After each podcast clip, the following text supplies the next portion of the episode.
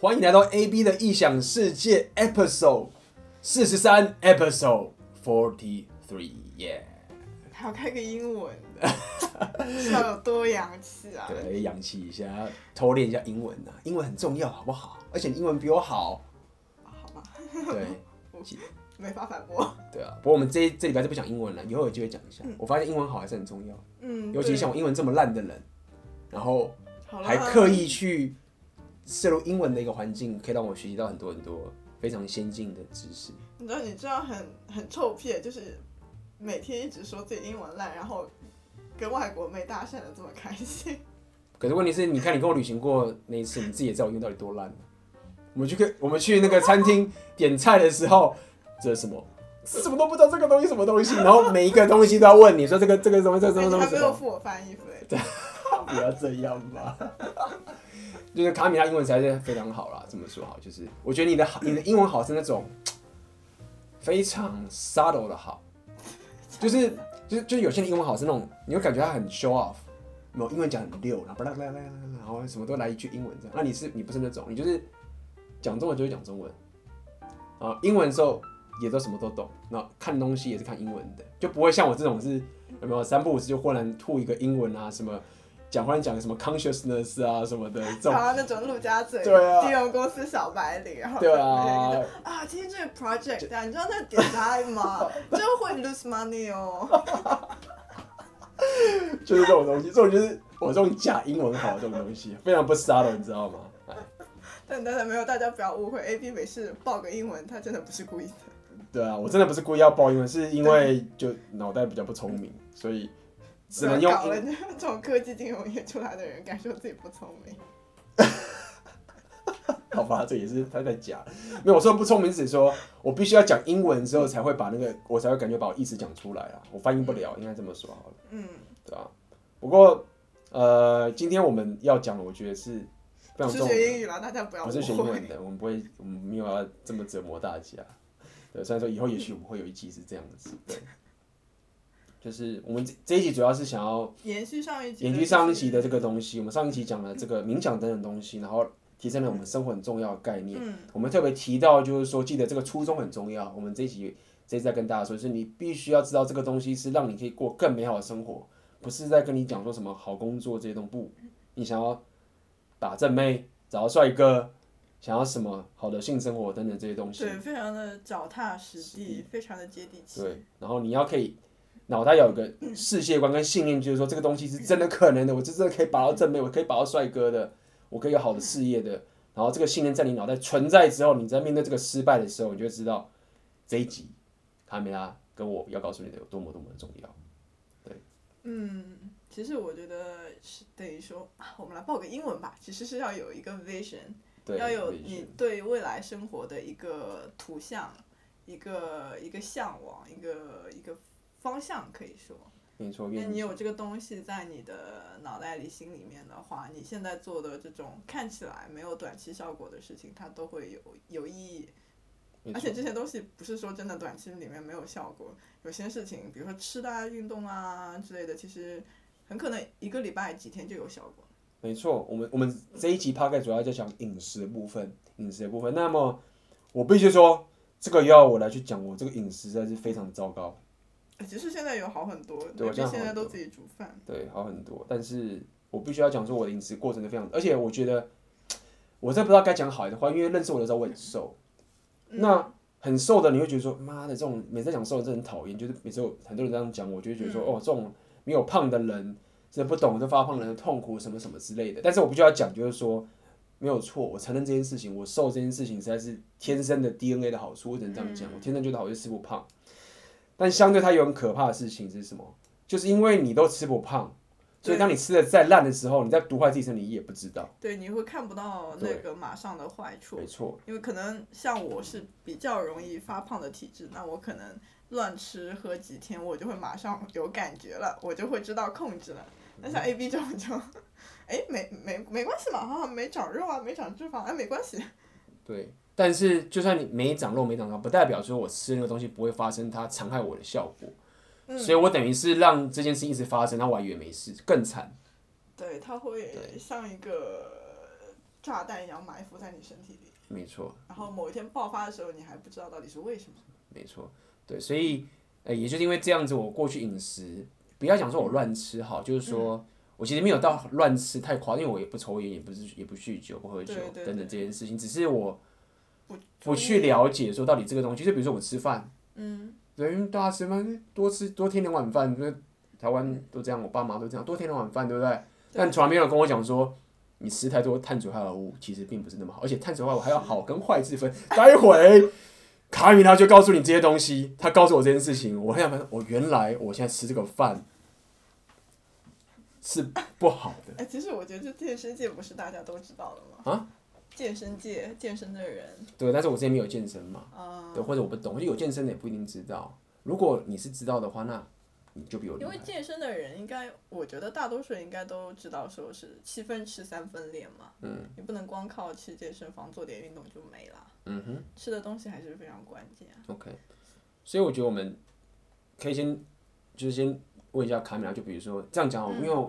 很多这个。我们吃饭就是这样吃嘛，我让我们不要吃油炸，不要吃太辣，或者什么，我们都知道这些事情。好，假设我们不要吃这个麦当劳这种垃圾食物，这些我们都知道，或者我们不要喝可乐，这些东西可能大家都了解。但是，比如说，如果我现在真的想要开始吃好了，假设我真的也吃得很健康哦，对不对？我也没有吃麦当劳好了，假设我也没有，我知道我不吃炸鸡，我不吃这些东西，然后我开始吃，那这样就够了吗？难道说我这样乖乖的吃，然后我每天都是下厨，然后吃水果吃？这也不经济嘛，怎么样，不实际等等的，所以这样够吗？我只是不吃这些炸鸡，不吃这些东西，这样就够了吗？其实是很难，因为特别在现在我们信息这么复杂嘛，然后这么多商家，你的确很难知道哪些东西到底是好的。比如说，我觉得现在人一个，很多人都不知道的一个东西，就是其实是糖。糖这件事情，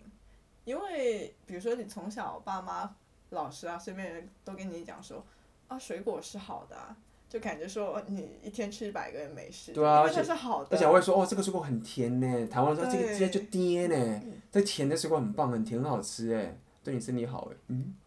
就其实并不是这样子。对，但其实糖你会想吃，这个当然是没错，但这个要追溯到我们最原始的时候，原始社会的时候，因为我们不知道我们每天的食物的来源在哪里，不要说糖了，糖是多么稀有的东西，我可能今天看到一个香蕉树上面长了一串熟的香蕉，我就像见到宝藏一样，我就把这香蕉摘下来，我不是吃一根哦，我是啪啪啪把那一串香蕉全部吃完，因为我不知道说下一次再见到这种成串的香蕉会不会是2个月以后，会不会是6个月以后，那我不知道未来会怎样，我就先把这些糖吃掉，储存为脂肪，储存在我的身体里，来应对未来紧急的情况。可是我们现在已经生在文明社会，已经是你要什么类糖你都便利店啊超市啊随便你买啊，其实你身体已经不需要那么多糖了，可是你的身体机制又没有进化到这么聪明，说可以跟得上现代社会的这种情形，他就会觉得说我接触了糖，那我就需要更多，我就得一直吃，把它储存起来，这是一个本能的生物反应。所以大家其实也不要特别责怪自己说为什么吃甜的东西停不下来，因为你的身体就是这样设计的。因为这个可能是几千几万年一直以来的这个所谓的生物的这个机制，让你可以会有这种反应，你控制不了，你就觉得这个东西，这个算不算是一种，这也算是一种 addiction， 就是一种瘾，上一种瘾嘛，对不对？它本来就是具有这种让你上瘾的特质。那但是这样讲，那有什么坏处呢？假设 OK， 我们知道我们有这个机制，就是会一直想要保存这个东西生存的机制。那说到底，如果我真的吃太多糖的话，它最大的坏处是什么？我觉得我们先把糖这个定义一下，因为大家很多人已经知道了说，像可口可乐那种糖是不好的，那像水果果糖天然的应该没事吧？对啊，应该没事嘛。但其实不是，水果它不是说因为所谓健康你就可以一直去吃的，它不是说越多越好，因为我不知道这个女生会不会更关注一点，果糖其实是可以让你衰老最快的东西。对 OK， 果糖对，甚至有营养学家说苹果汁它对你来说比可口可乐还要烂。真假的？对，那我下次就不要喝苹果汁，我宁愿喝可口可乐。但可口可乐里面也基本上都是糖啊，至少比苹果好一点，只是糖的类型不同而已。对，因为你想平常你如果吃水果的话，我吃一两个最多嘛，那个糖还伴随着纤维一起进去，它不会让你的血糖马上在短时间内啪就升高。可是如果比如说是果汁的话，你一次喝一杯果汁里面可能已经是5-6个苹果，5-6个什么水果之类的了。正常的人类，你想在原始社会，大家不是说原始社会，就是说正常情况下面，我不会坐在那边没事吃5-6个苹果吧，我也吃不下啊。但是像果汁这种东西，就把这些糖全都聚集在那边，让你自行消耗完。那这个其实商家也是很聪明的，商家也知道糖这种东西是有成瘾的效果，那他就知道啊，我要卖我的产品啊，那我就要告诉你啊，喝果汁是好的，喝果汁是健康的，然后你喝这东西又觉得好喝，因为里面有糖，你就会来继续消费我的产品。这个就让我想到之前贾博士有一个演讲，就是告你在，他只是一个说他有 marketing， 就是说有那个卖牛奶的，然后就是一直打广告说这个喝牛奶很好，然后他说他教你什么 marketing， 他就说你不应该一直讲你产品的功能的好处，他就告诉你这个愿景或什么之类，他就一直告诉你喝牛奶很棒啊，什么什么什么之类，他就说那是谎话，其实喝牛奶一点用处都没有。但是他就让你觉得喝牛奶很好，就像你刚刚说那个糖也是一样的道理，就是这种食物的这种大亨，这样讲这些 industry 就是这些卖食物的这些人，他们应该都非常的有钱，或是财团非常的大，所以他们可能花几亿去打这种广告，然后去洗脑你，非常洗脑你，就是会告诉你说这个糖是好的，糖是好的是一件很正常的事情，我觉得。对啊，就好像抽烟一样嘛，虽然包装上会写说抽烟有害健康，可是你看他们做的广告，就是会把吸烟搞成一种非常奢华的生活方式啊，或者非常酷啊，年轻人啊这种感觉。这都是所谓的 marketing， 就是一种那个的策略。那但是你刚刚说，你刚刚说糖有定义出它的分类，你说它这果糖也是一种。对。对，那为什么说糖这东西不好呢？一个是，我不知道大家有没有听过说有一个名词叫做 leaky gut， 就是说翻译成中文就是可以说是可渗透的胃这样。就是说你的胃啊、肠道里面，它本来是可以控制说 ，OK， 我这些东西消化掉了之后。然后一些什么营养物质要输送到你的血液里面了，循环起来给你提供养分之类的。但是如果你有这个 leaky gut 的话，你的肠道的那个肠道壁，就是我就不讲这些具体的术语什么，我就讲的简单粗暴一点，它的这个功能已经紊乱了，它会输送一些你没有消化的东西到你的血液里面。那你的血液一旦看到这些没有消化的东西进入到它里面，他会觉得说这东西不应该在我这边啊，这东西是我敌人，我现在要去攻击它。比如说 你现在血液里面进入了一些蛋白质，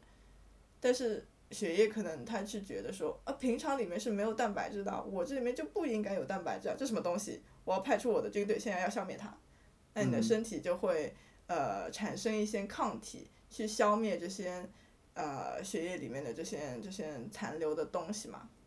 那你说这些东西是当初这个你吃东西消化的过程中没有消化完成的，通常这些东西对于这个血管的血液来讲会是一种敌人，对，会是一种负担。那个 leaky gut 就是所谓的这个，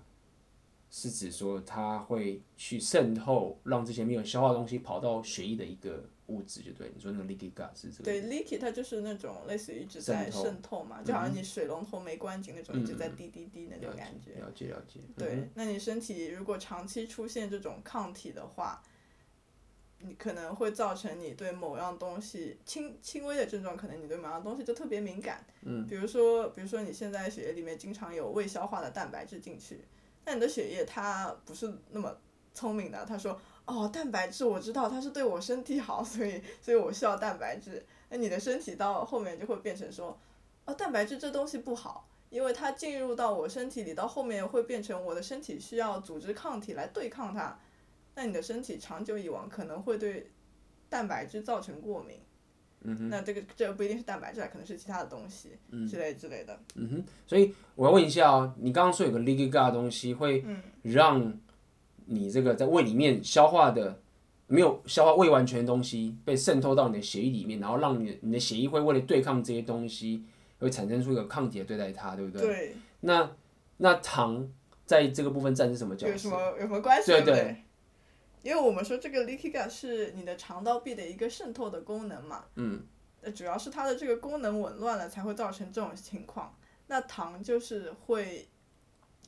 比较容易导致出现这个肠道壁这个打开的渗透的这个功能的一个因素。OK， 对，所以糖吃太多的话，就会让你的血液不断的去产生出的抗体去对抗你的，这是一个可能的因素啦。当然，比如说 ligaga 最主要的因素还是可能，比如说你食物聚集在身体里面太久，然后有些东西就是你没有办法去消化。比如说有的人在睡觉前吃很多东西，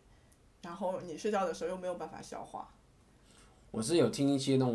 人就会讲说什么你空腹的时候不要吃太甜啊，或什么什么之类的东西，可能跟这个无关吧。空腹的时候就是之前都会讲，就是说你可能就是像以前这种台湾这边，大部分都会说什么饭后甜点啊，就是大家不习惯，就是说空腹就是吃甜的嘛，都想吃正餐、吃咸的，然后吃饱之后然后再吃甜点。其实这样讲也是有道理，因为像甜点这种东西，还有精致的碳水化合物这种东西，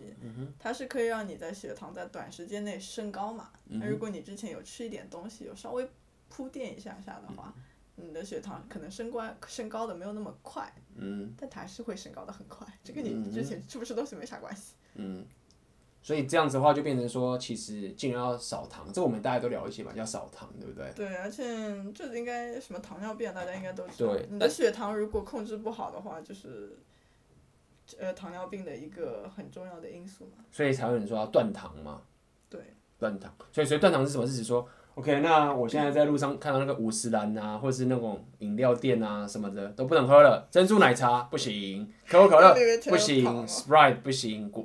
什么果汁也不行，对不对？剉冰就是那个就是冰，红豆冰什么的，芋头都不行。然后还有什么最可怕的什么？水果不能吃太多，太甜的不能吃太多。对。然后天哪，听到这个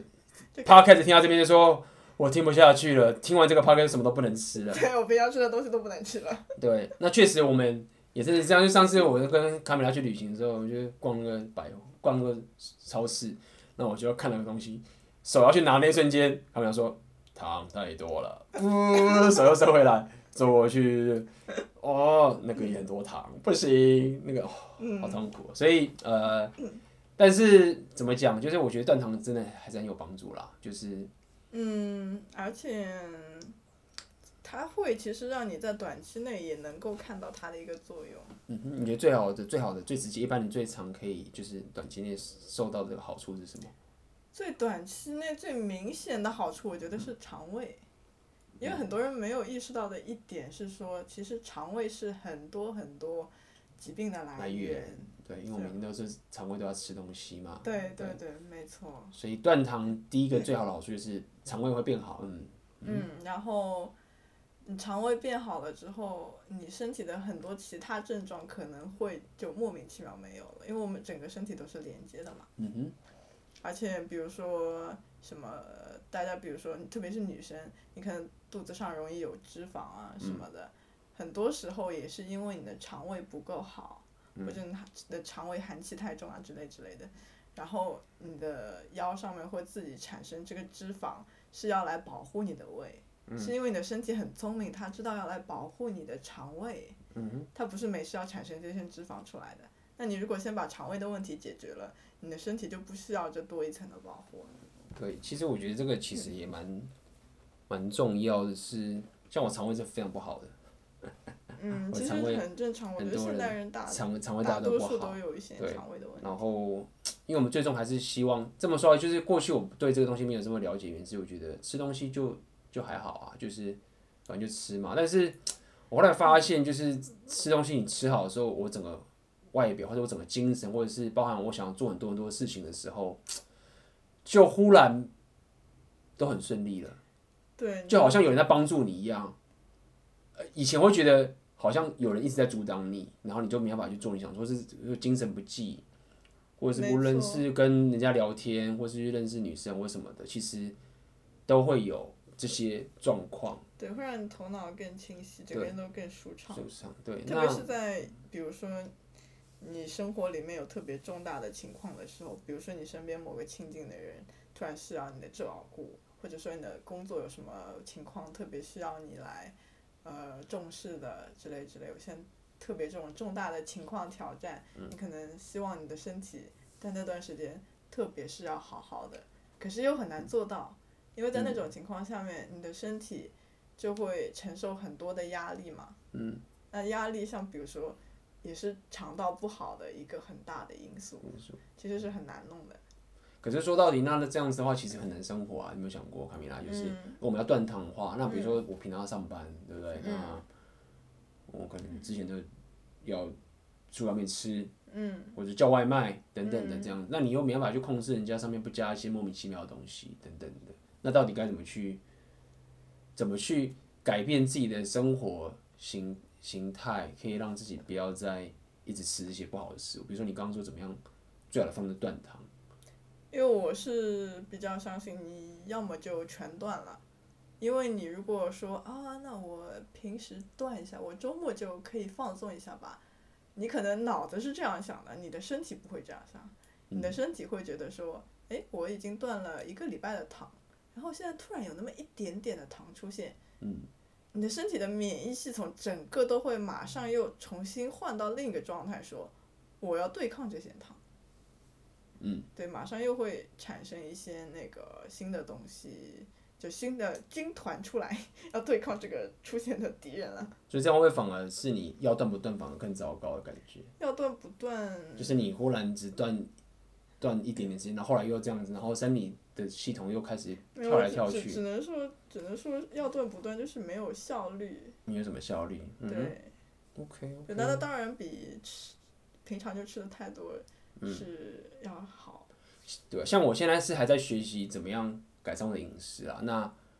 我自己的方式是，因为我是做的怎么讲？我是做的比较，要怎么说？粗糙吧，就是比较的草莽。意思就是说我并没有很好的策略去让我的生活很有效率的，可以跟以前维持一样的方便程度，然后还能够吃好吃的东西。我就是真的是自己买自己的食物。然后自己煮，然后自己弄，然后确保说我得到这样的效果，然后让我的身体变得更好。我觉得这是我的方法啦，但是我相信一定有更多的这些人会告诉你该怎么去做。但是我觉得我不喜欢那样做，原因很简单，我刚一直讲的很重要，就是你的动机。就是我并不是那么喜欢，就是说我知道那个东西该怎么做，然后让我变好。不要，我要的是我自己的。生活的本质的欲望的改善，就是说我知道说好，我要可以控制我的饮食，然后我要养成这样的习惯，我就要可以一直这样做下去。那如果我说我现在一直去看一些很复杂的书或什么什么之类的这样子，那我可能都不会开始做，我必须要先确保自己先做了。所以我可能就是会怎么样，我先做就不要有糖，完全不吃，对不对？然后我自己也不会有，但是我也不是很喜欢吃油，然后。我就什么都水煮，然后自己煮，然后自己吃自己喜欢的，然后慢慢弄，然后可能会花很多时间，对，可能会花半小时，花一小时在煮饭，有可能哦，花半小时跟小时在煮饭，就花天好浪费时间哦，就是要花这么长时间，我哪有时间这样做？那就早起，好，我就能早起了，对不对？好，我早起我就有时间去做了。那另外一个问题说，那我做饭的时候半小时一个小时好无聊，不是好无聊，就是好浪费时间哦，怎么办？听 podcast。所以你现在可能听我 podcast 的做饭，没错，真的是这样。所以我这个时候我就听 podcast， 然后我还可以继续教育自己。OK， 那我就开始去重新打造自己的一个生活形态。所以我觉得这个营养很重要，超重要，我觉得非常非常重要。而且只是我觉得对我来说更重要的前提就是说，营养这个东西我不可能一开始就学好，但是改善我的生活的东西是我当下就可以做的。所以我会让我的。脑袋知道说我要先吃好，就像你刚刚说断糖这件事情，但是呢，我马上就先去做，然后用我现在的策略，比如说我刚才早起，然后花很长时间做一些东西，像那时候卡米拉看到我做鸡胸肉，连吃了不知道应该有一月以上吧，然后就受不了，说我到底怎么可能一直吃这种东西，吃这么久？我说我只会做这个东西，然后我知道这个是断糖的，然后没有油的等等这些东西。不过我觉得油这个其实是个超大的误区。因为大家觉得油含脂肪多嘛，特别女生觉得哦我不要吃脂肪，可是你们在吃很多的糖，嗯，但糖是更容易转化成脂肪的，相对来说反而是如果是健康的脂肪，像坚果里面的脂肪啊，或者是牛油果里面的脂肪啊，反倒是甚至可以帮助你去分解其他的脂肪，没错，所以那时候我们吃也不会被储存起来，我们就吃了很多那个牛油果嘛，就 avocado， 对啊，这样吃， 对没错。那我觉得这样的好处是在于说，你要了解，就是这个营养是一个长期的，不要讲长期抗战，这是一个你的生活形态，这样讲好了。其实我觉得不长期，像断糖这种东西，真的是，我感觉断了一个礼拜就马上可以感到明显的效果。哦，对，那我说的长期是指说，生活方式对生活方式的完全改变，你不是只是说哦，我断了一个礼拜，然后我后来又回来，所以你必须要。慢慢来，就是长期的结果比你短期的效果更重要。这样讲好了，就是这个东西不是说你熬夜考试，然后考完成绩出来就结束了，不是说你拿到学历拿到说什么就不管了，就这种生活方式其实都是非常的不够好。这样讲好了，对。那所以，而且我觉得这个东西好处真的是非常非常多，就是当你吃好，然后你又比如说你有去健身，我们这礼拜没有提健身，你吃的好之后，你整个人就是改变了。像最近我这次回台北，这半年回去，然后我朋友看到我，就说：“天哪，那为什么每次看到你都不一样？怪怪的，好像会变得更成熟，更什么的。”就是，他让我觉得开心一点，就是说，你可以说我有改变吗？我本质上还是没有改变，我还是那个我。但是我做了冥想，或是上礼拜的冥想，跟改变的饮食之后，我就真的改变了。那这个东西就会变成我们刚刚讲的，就是。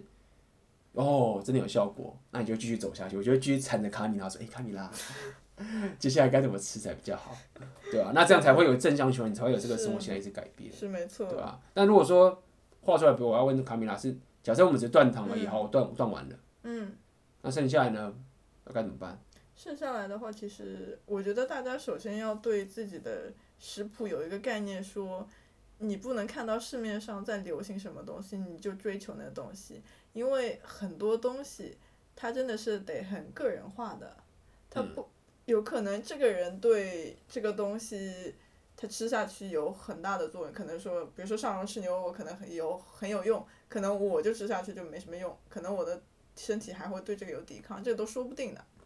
还有一个就是我觉得特别是女生和男生因为上容的 audience 是男生比较多嘛，因为所以你可能讲的东西比较会偏男生一些，但是像女生的话，你们吃的东西其实又跟男生又，我觉得是要很不一样。比如说大家很经常听到的说，我早上起来我先不能吃东西，我要先健身运动了之后才吃东西，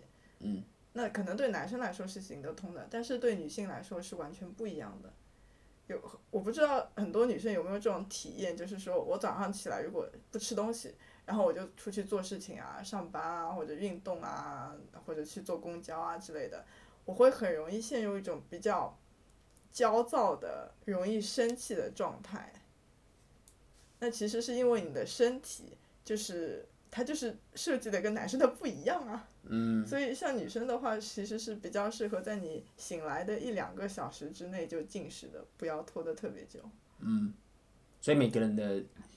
习惯不同，所以要去自己去尝试，所以这其实是一个蛮长期的一个生活形态的改变，就是要一个一个来，就不要说OK 我现在开始糖也不吃，然后什么高碳水化合物也不吃，什么什么什么开始完全断掉，这样是很难的，一个一个来。 OK 对，那我现在也是在慢慢测试这件事，其实我最近的身体，我最近的那个身体的就是应该怎么讲，我在煮东西慢慢在改变，就是说以前可能都是比较中式的方式煮法，那次我们去旅行之后我们吃了一些 avocado 之后，我最近都会加点 avocado，就是牛油果，也是台湾可能叫酪梨吧，对，这个酪梨，对，这东西进来，然后是慢慢的去改变。然后我记得以前的时候，就是我那时候就觉得说，我反正我吃没有关系。那时候你不是就觉得说，哇，怎么可以吃同样东西吃那么多次？我就觉得没差，因为我从小的生活环境就是，反正我吃好吃的话，我可以吃的很随便，我也不会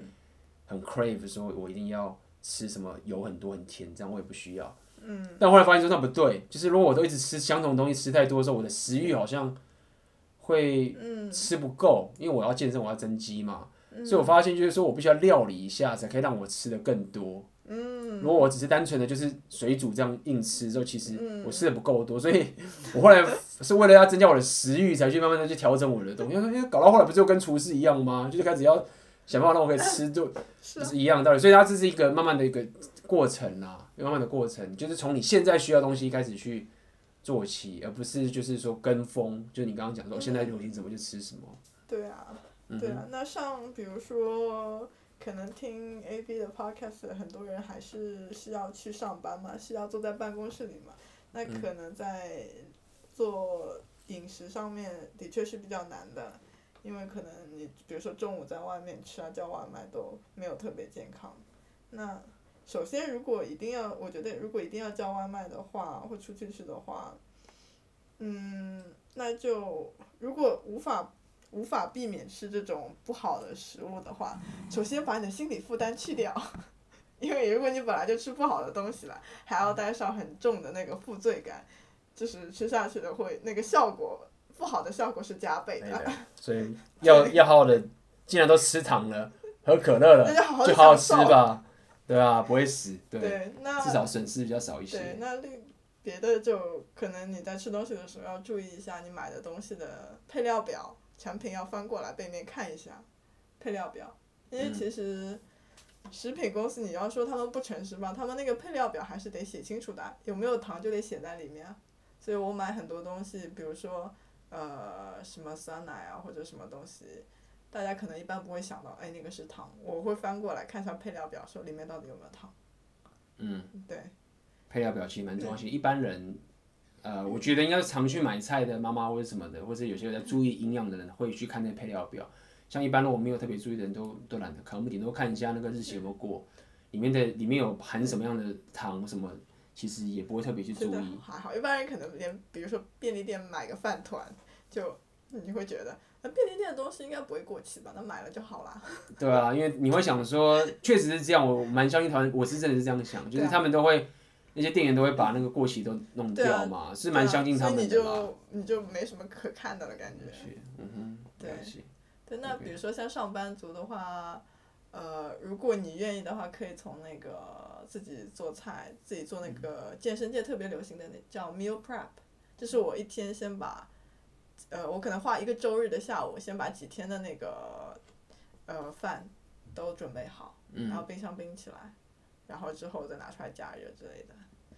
，OK。对，或者说你可以从你的早餐做起。对，因为像我其实我没有什么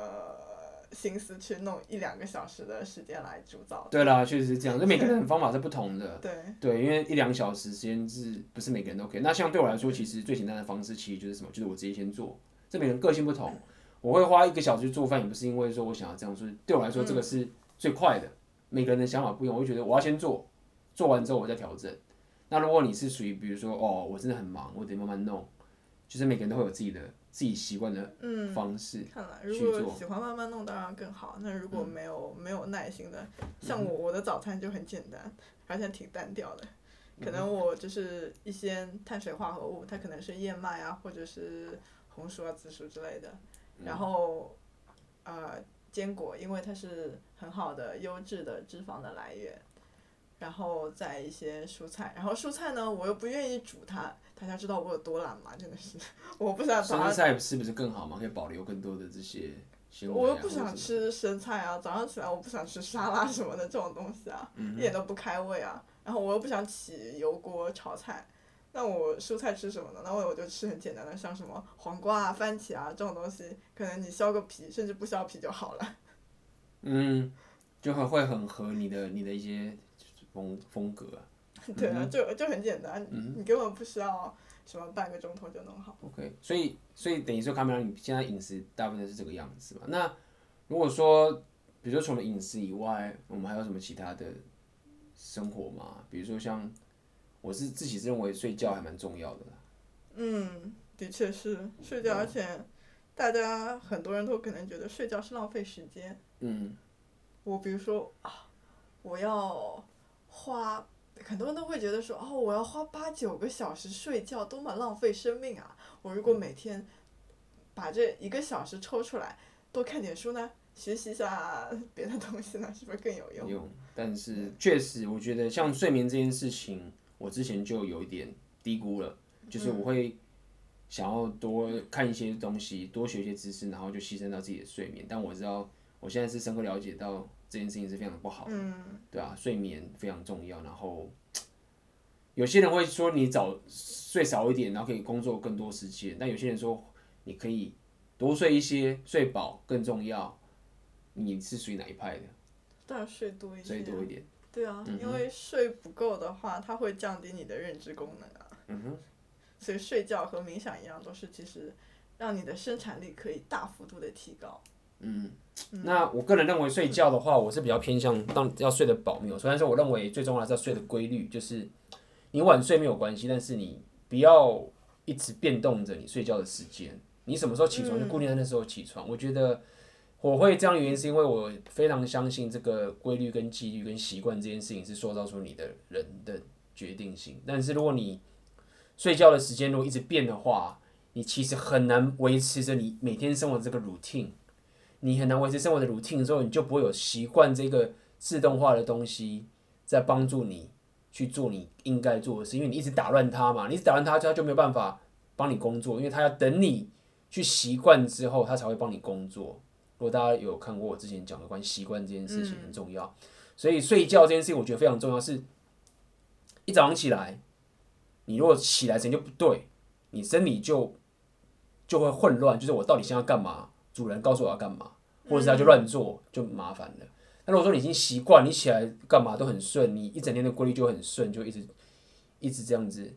一直这样子循环下去。嗯，没错。对啊，而且我们。如果说硬要拿数据来讲话的话，我们就拿冷冰冰的数据来讲话。大家我不知道有没有多少人听过那个10000个小时理论，是10000个小时吗？还是1000个小时？10万还是1万？10000个小时之类的那理论嘛，就是说那些什么最成功的人啊，他们可能音乐家，不知道什么作家啊，或者金融家，巴拉巴拉之类的，他们都是经过了什么10000个小时的这种练习啊，才可以到。他们今天的成就，但是那本书没有告诉你的一件事情是，同一个研究者他在研究这些所谓的 top performance， 就是高成就的人的时候，他还发现一件事情说，他们其实睡很多，就他们睡到就是你会不会觉得，可能你会觉得他们是睡得已经过头了，已经睡到好像懒人才会做的事情，他们平均要睡。8个小时36分钟这样。嗯，那跟我时间差不多，我也是要睡大概7-8小时以上。可是你知道平均美国人，我不知道中国这边数据怎样，但是美国人平均只睡是好像是6个小时多，连7个小时都不到。我去蛮合理，你刷脸书刷一刷，下班回去刷到脸书就会，然后打个电动或是什么，就是睡那么少。对啊，那这差了几乎1个小时多的睡眠，它其实就好像感觉好像你早上起来先把自己灌了一瓶啤酒，然后去上班这种感觉。没错，你的认知功能就往下是降20-30%的那种。其实我觉得这个睡觉睡这么少，我觉得有部分原因是在于，因为你觉得你工作你不喜欢做，就回到我们在讲你工作，你工作不喜欢做，你一天花10个小时做不想做的事情，对不对？那你下班之后，你当然想要。犒赏自己嘛，吃东西，然后打电动，做这些东西，所以你就觉得时间不够用，那你最后就压缩你，那你会休息，你牺牲到什么时间？你又不能牺牲上班时间，就只能牺牲睡觉时间，那就会造成这个恶性循环。没错。所以我觉得那些成功者，你刚刚说那些，我猜测啦，就他们可以睡8个小时的原因，跟这些人不一样点在于说，他们可能一天大部分时间都在做自己喜欢的事情。对。所以他们会希望明天我要更有精神再去继续做我喜欢的事情，所以我要睡觉。对。那如果说你现在每天10个小时工作是做你不喜欢的事情，那你自然而然就会怎么样？你就会牺牲你睡眠时间来去补偿你白天做不想做的事情的这个东西。对，那就会造成恶性循环嘛，就是你吃也吃不好，睡也睡不好，那你就是一直这样循环下去。所以，对，我记得我以前就是经常会有这种感觉，就是睡觉之前我就想再刷一会儿 Facebook 或者微信啊，或者淘宝啊什么，我就是觉得，哎呀，没有从这个白天的生活里面得到足够的东西，我还要更多。可是我又不知道那个更多从哪里来，我就是只能从这些比如说社交媒体啊或者购物网站里面去寻求那个刺激感。嗯，那这个我太多，我以前更夸张，我是会看到，我那时候是看一些影片嘛或是什么的，打电动弄到凌晨5-6点之类的，我就是要弄，我不只是牺牲睡眠，我还要弄到我自己已经真的不得不睡了的那个情况，我才甘愿去睡。你知道我是有点病态到这种地步。那我个人的认为是，我觉得这个要就是你现在睡觉这件事情啊，如果讲到这个地方，我觉得是要更根本的从你整个生活形态的心态去改变，就是你去做你对根治，就是这个今天会扯到这个地方，其实会跟我其他 podcast 有关系的。如果你做你不喜欢的工作，你又不去针对它去改变的话，你就真的没有办法吃好吃的食物，你睡好的睡眠。讲白点这个样子好了。那如果你找到一个你白天很想做的事情，然后你可以一直做下去，你就会觉得我要多睡一点，你就会知道我要好吃一点。所以不要用这种，又回到我一直老是一直讲这个，就你不要一直在用这种高压式，觉得说我应该要做这份工作才是一个好人这个情形下面去压迫自己，说我要睡好吃好，因为这样就是不 work， 就是不会完成的。你一定得从你最根本的你想要过什么样的生活开始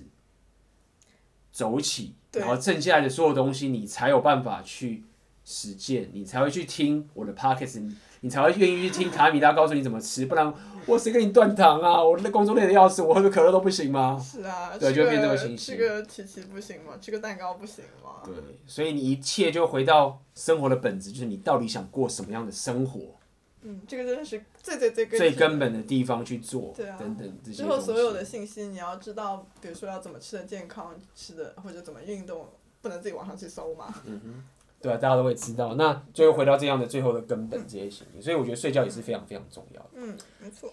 今天我们要讲最后一个，这也不是什么劲爆的东西，我们之前有讲，就是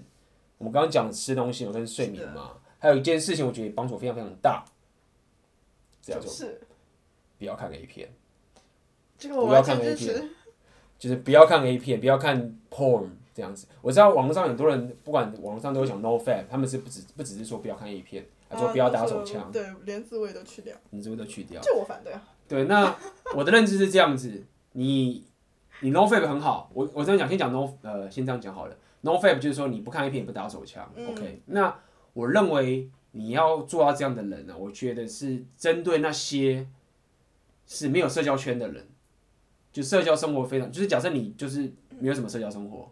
然后你看到女生会害怕，然后你想认识女生，你想要交女朋友，可能你现在想要下猛药。的话，那你就 no fap， 但这很痛苦，但它会有效果。你等于是利用你的性欲来驱动力去跟女生聊天，这样讲好了。但事实上，很多这些成功的人，或者我听说很多这些成功的人，他们为了要完成一件事情，他们真的也会进行这个 no fap 的过程，就是不打手枪、不看影片这些过程。Okay. 他们利用这个禁欲的方式，透过他们那个性的驱动。来去完成他们的成就，这样子好了 ，OK。那么，但有些人说：“哎呦，没差，我好好的。”那在这个情形下，我还是认为你不要看 A 片，这样子。那么，为什么会有这么深刻的感受？就是说，就是看 A 片这件事情，先完全不再扯道德这件事情。就是不是在跟你扯说啊，看一片很脏啊，很色啊。我们俩道德这么败坏。对，我们两个道德这么败坏的点，就是我认为看 A 片就是会让你远离你真的可以得到更棒的性爱的一个障碍，甚至它拖累你很多。看怎么讲咯，比如说以我的角度讲的话，我就会觉得说，因为 A 片是误导人。他比如说，他会教你说，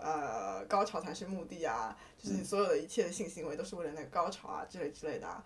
不需要去照顾人家的感受啊，之类的。所以你认为，所以以你女生的角度，你也认为不要看 A 片，因为你觉得会误导人。你说作为女生来说，对啊，因为你刚刚讲这个高潮不高潮这件事情，女生没差、啊，你是不想男生被误导吗？对，所以说如果你本来就知道它里面的有些信息是错的话，那我是不反对的。哦，所以那我的意思说，那对你来说，女生其实没有必要进 A 片啊，对不对？因为女生不会被误导啊。不是，我是觉得男生和女生都没有特别大的必要进，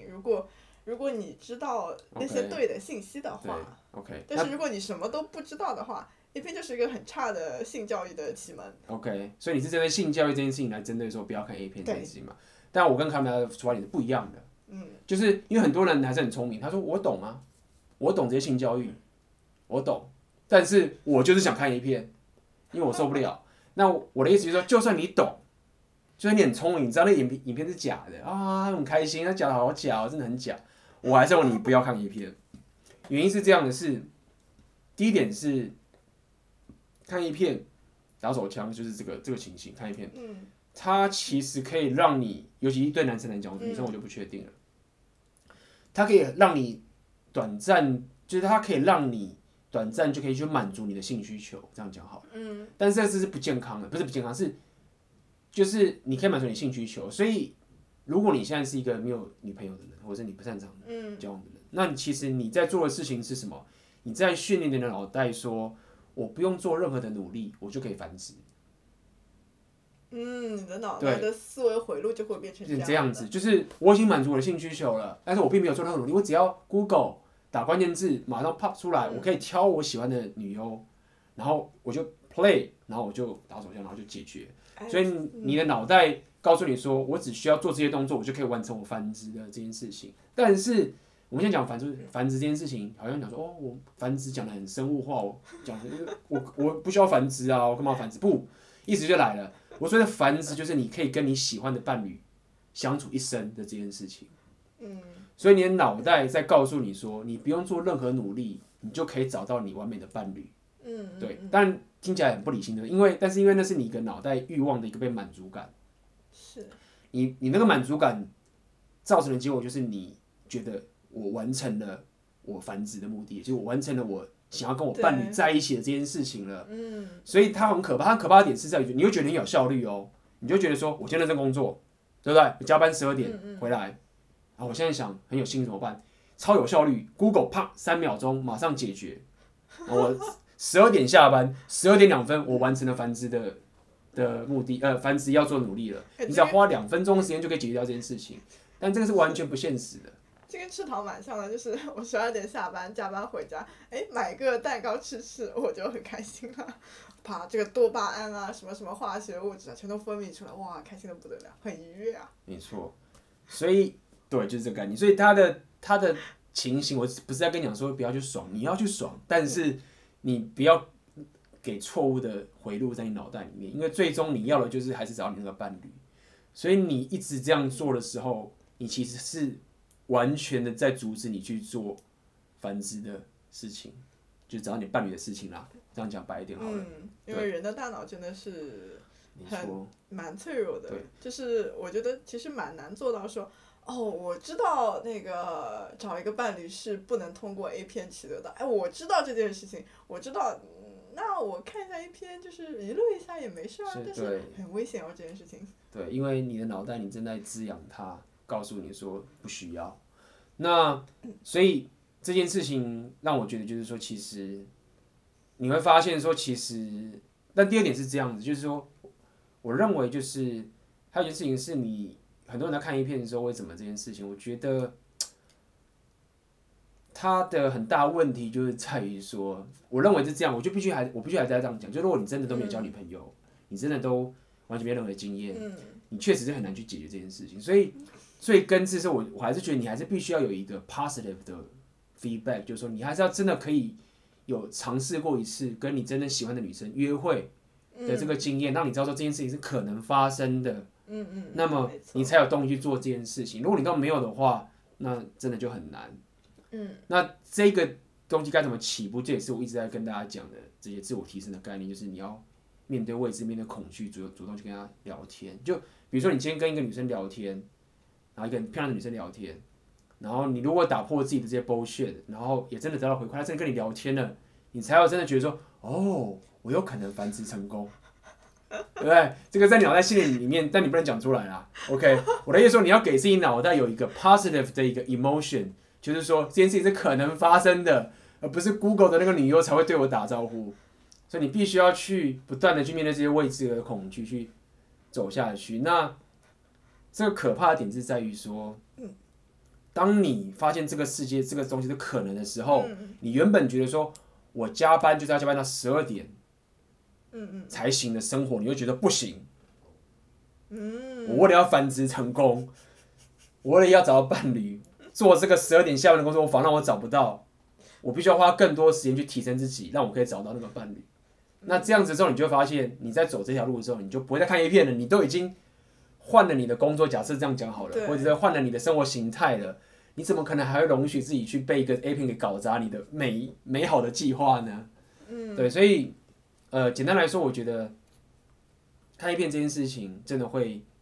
它的好处是很低的。我这样讲好了，就是我已经太久没看了，可以作为娱乐看吧。对，可以，但是我认为，可是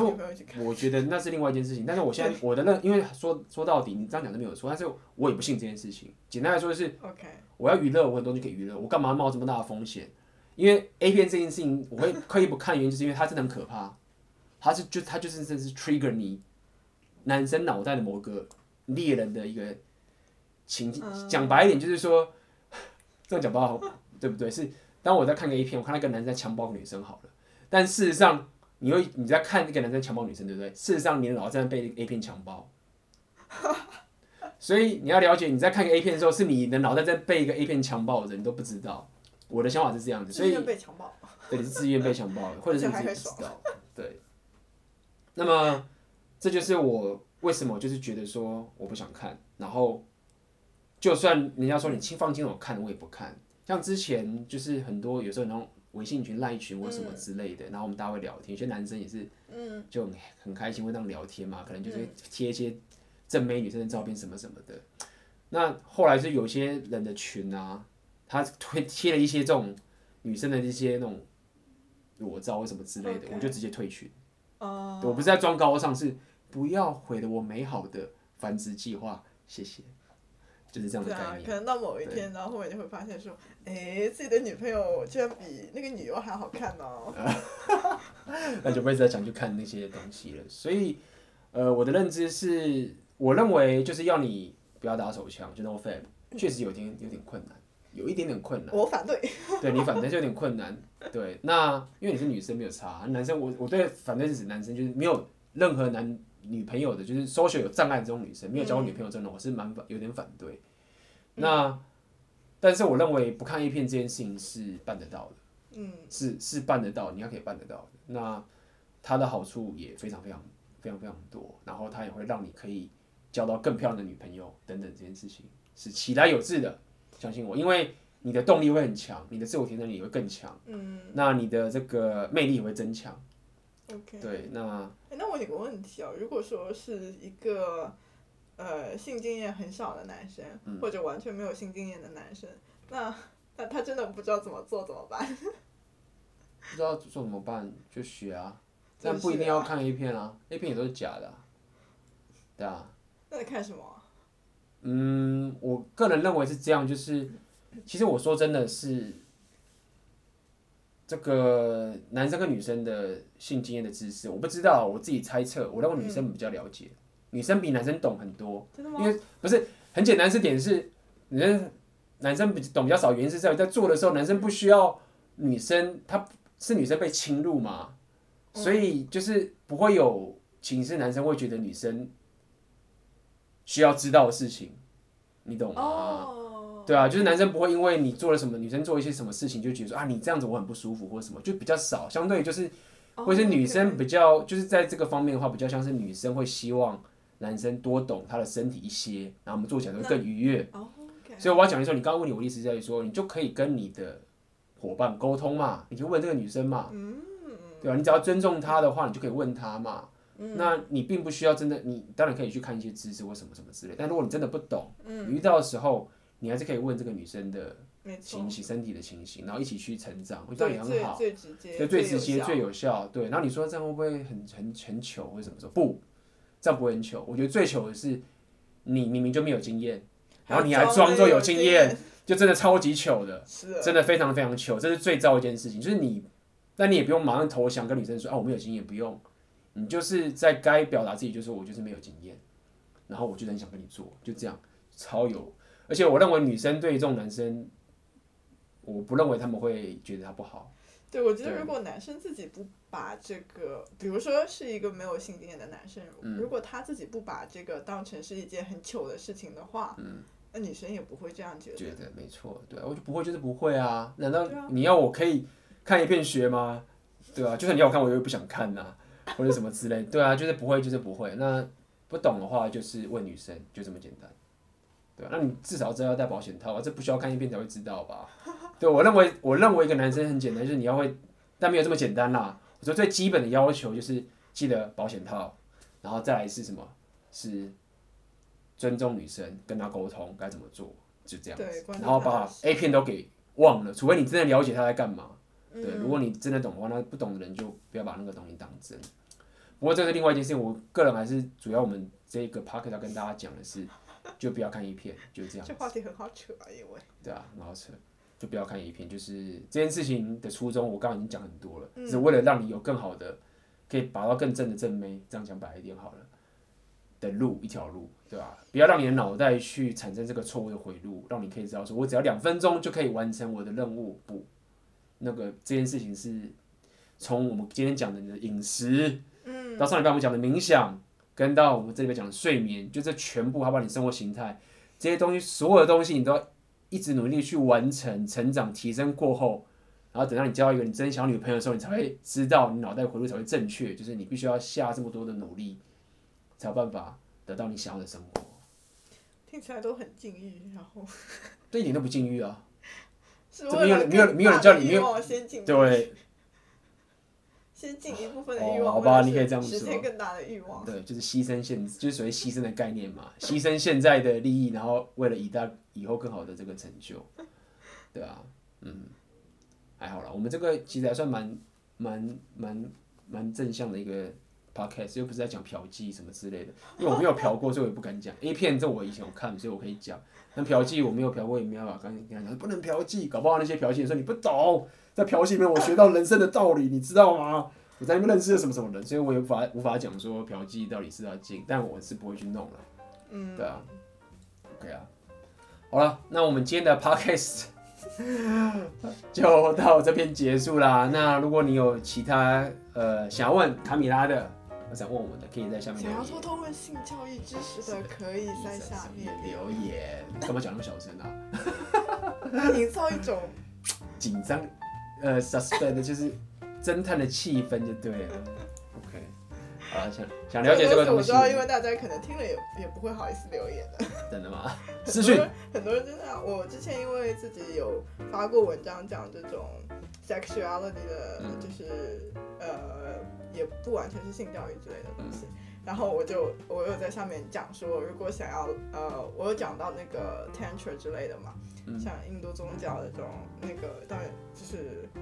关于性经验、性教育的东西。然后我说，大家如果想要这些材料的，可以私信问我或者留言，我真的把所有方式都给大家了。因为我在国内分享这些东西是很难，很容易被禁掉的，只能私下问我。但是真的戳我的也很少，我觉得很多人都是不好意思。不好意思，有可能。OK，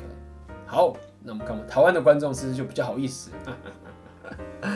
？OK， 那我们这一集的 podcast 就到这边结束啦。如果你喜欢的话，可以分享给你的朋友。很期待大家的反馈哦。没错，我们就下次见喽。拜拜。拜拜。